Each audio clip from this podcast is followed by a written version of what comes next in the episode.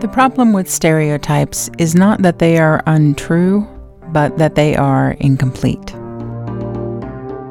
That quote comes from a TED talk called The Danger of a Single Story by African author Chimamanda Ngozi Adichie. And it gets to the heart of our podcast today. Can you know someone by their stereotype? Can you guess their history, their philosophy? Can you guess their vote? As with every episode of the listening tour, today we've included the stories of at least two varied American viewpoints that led them to vote however they did on November 8, 2016. Today we'll hear from two men, one who voted for Donald Trump and one who voted for Hillary Clinton.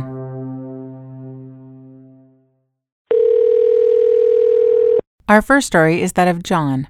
John is a white, middle aged man from a large, pleasant city in the Midwest. He has recently married for the second time and has four children. John is not his real name. Um, let's go anonymous.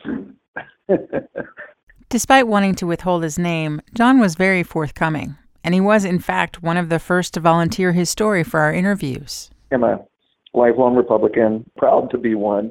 Um, I was raised in a Republican household parents were Republicans, I would say marginally active. Um, discussions typically led around the um, elections.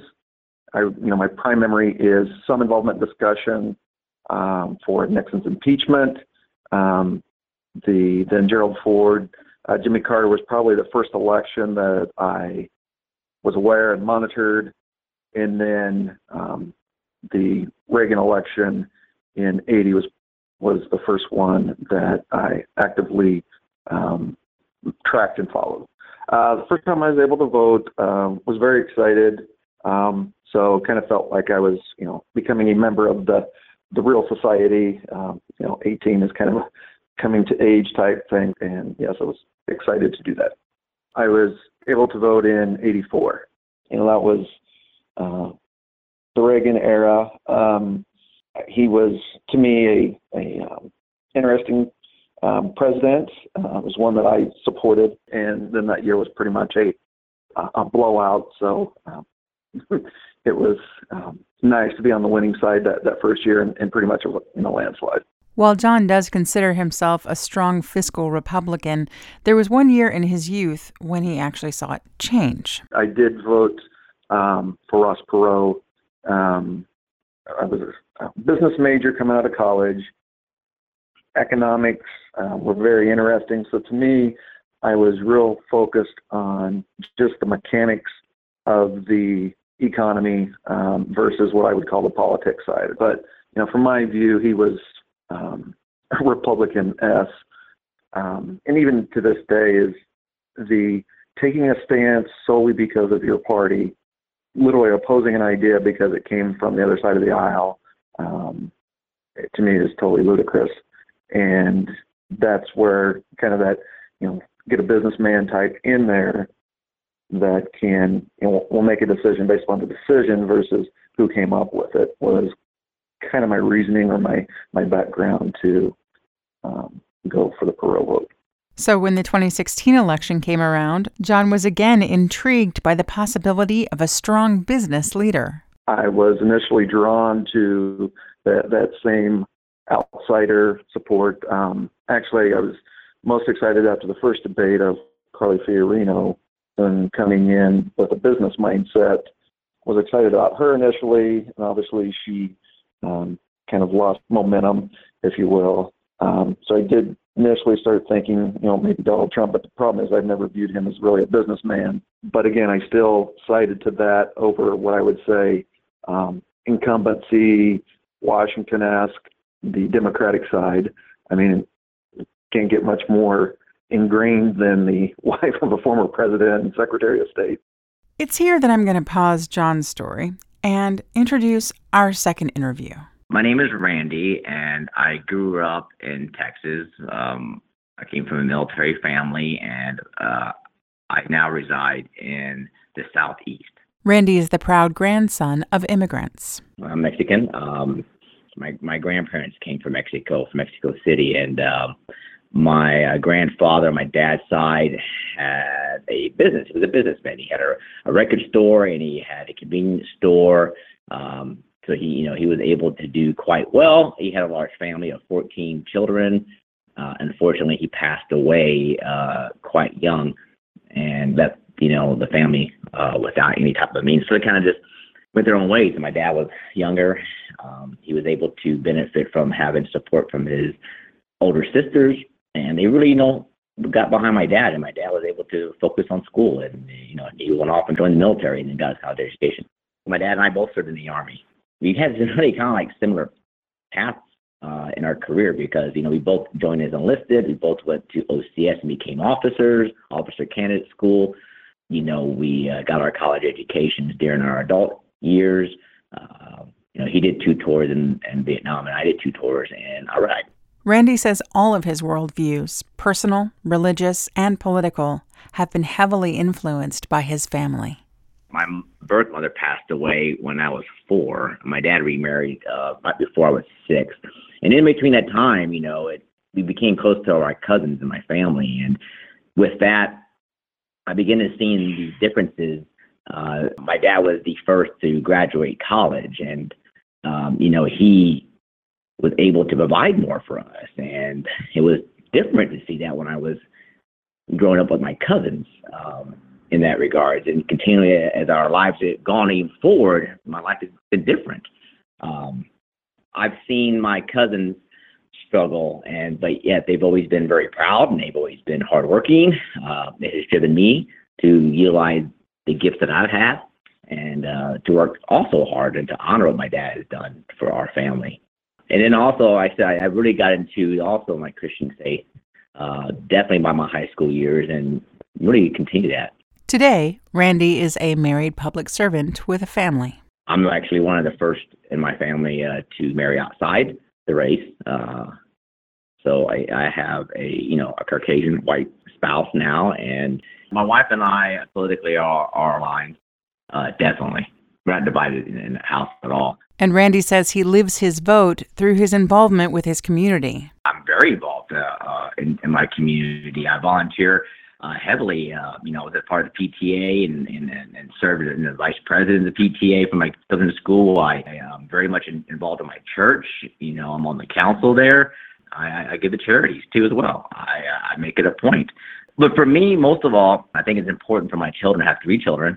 Um, you know, I have a, an older daughter, two uh, younger sons, and I think it's important for them to see that, you know, we're all going to be busy in our lives, but we have to balance that and we have to be able to give back. And I'm always leveraging, uh, communicating the, the, the spiritual side of it, what we're doing is that, you know, we need to get back to our community. We're blessed. We have a lot of things that we do. I'm not wealthy, uh, but I definitely, uh, um, I know I am above par, and I know I'm blessed. I know I'm, I'm very, very fortunate to have the things that I have. So I do want to give back. So I do live my vote, and I talk about it all the time. You know, my, my kids know the Pledge of Allegiance. They, um, you know, um, they know that you know I served in the military and why I served, and I love our country. So there they are, John, a white middle-aged businessman from Middle America, and Randy, grandson of Mexican immigrants, a military veteran and public servant living on the East Coast. Maybe you see where this is going. Maybe not. Let's hear some more from John about that time he voted for Ross Perot.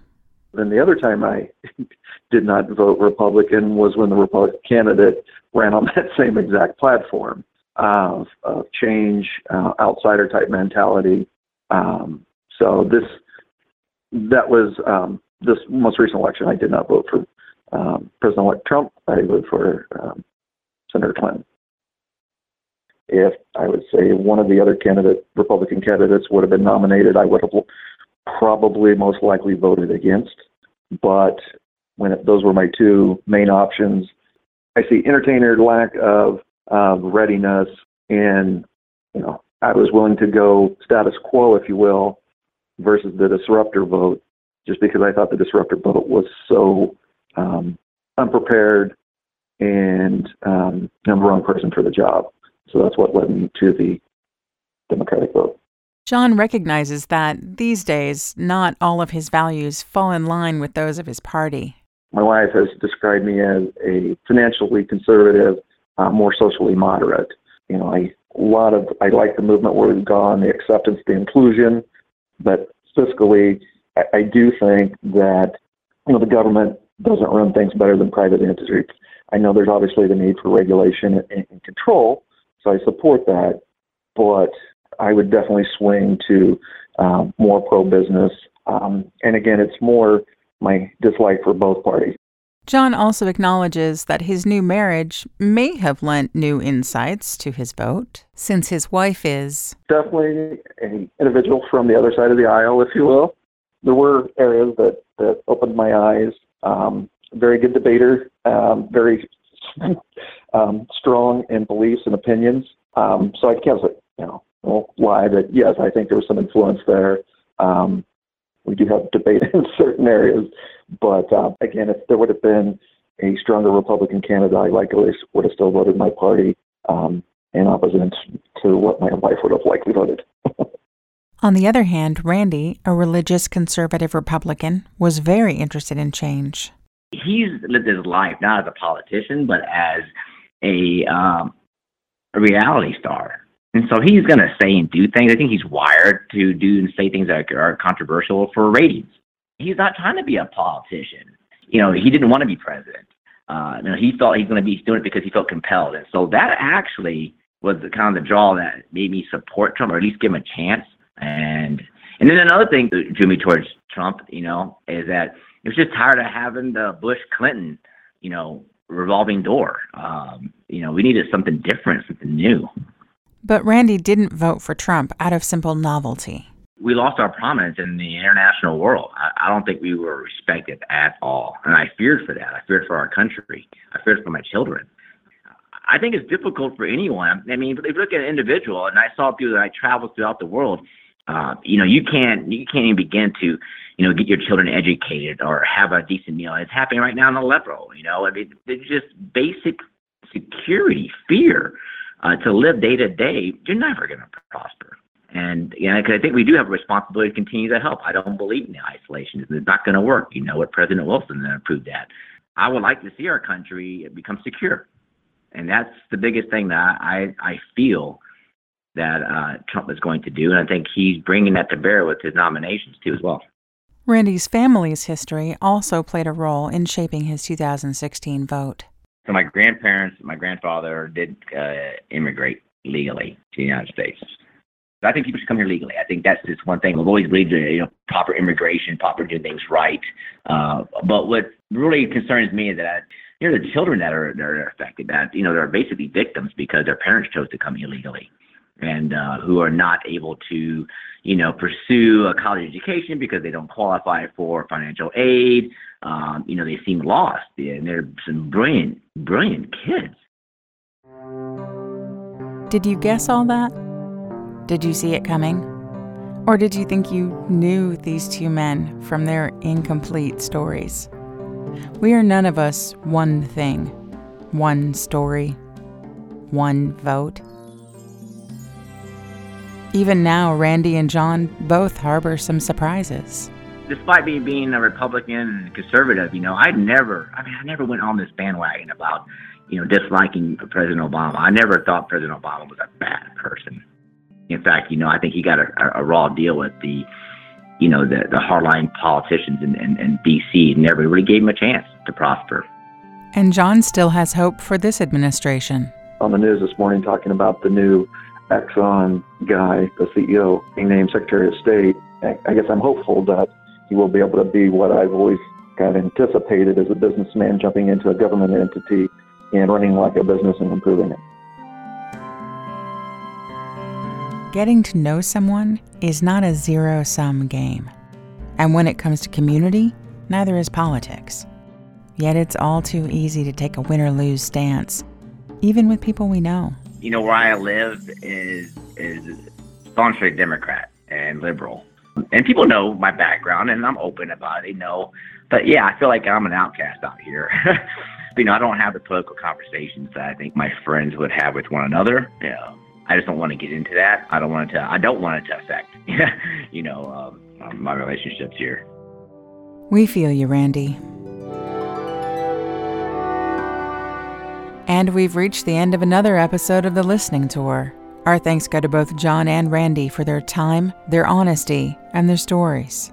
Our theme music was composed and produced by Melissa Engelman. The Listening Tour podcast can be found on iTunes and at thelisteningtour.net.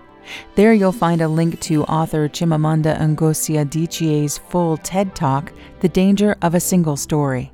If you'd like to share your story, write us an email to stories at thelisteningtour.net. You can also write to us when you like our Facebook page or when you find us on Twitter. We're at listening underscore tour. Until next time, I'm your host, Phoebe Zimmerman, on the Listening Tour.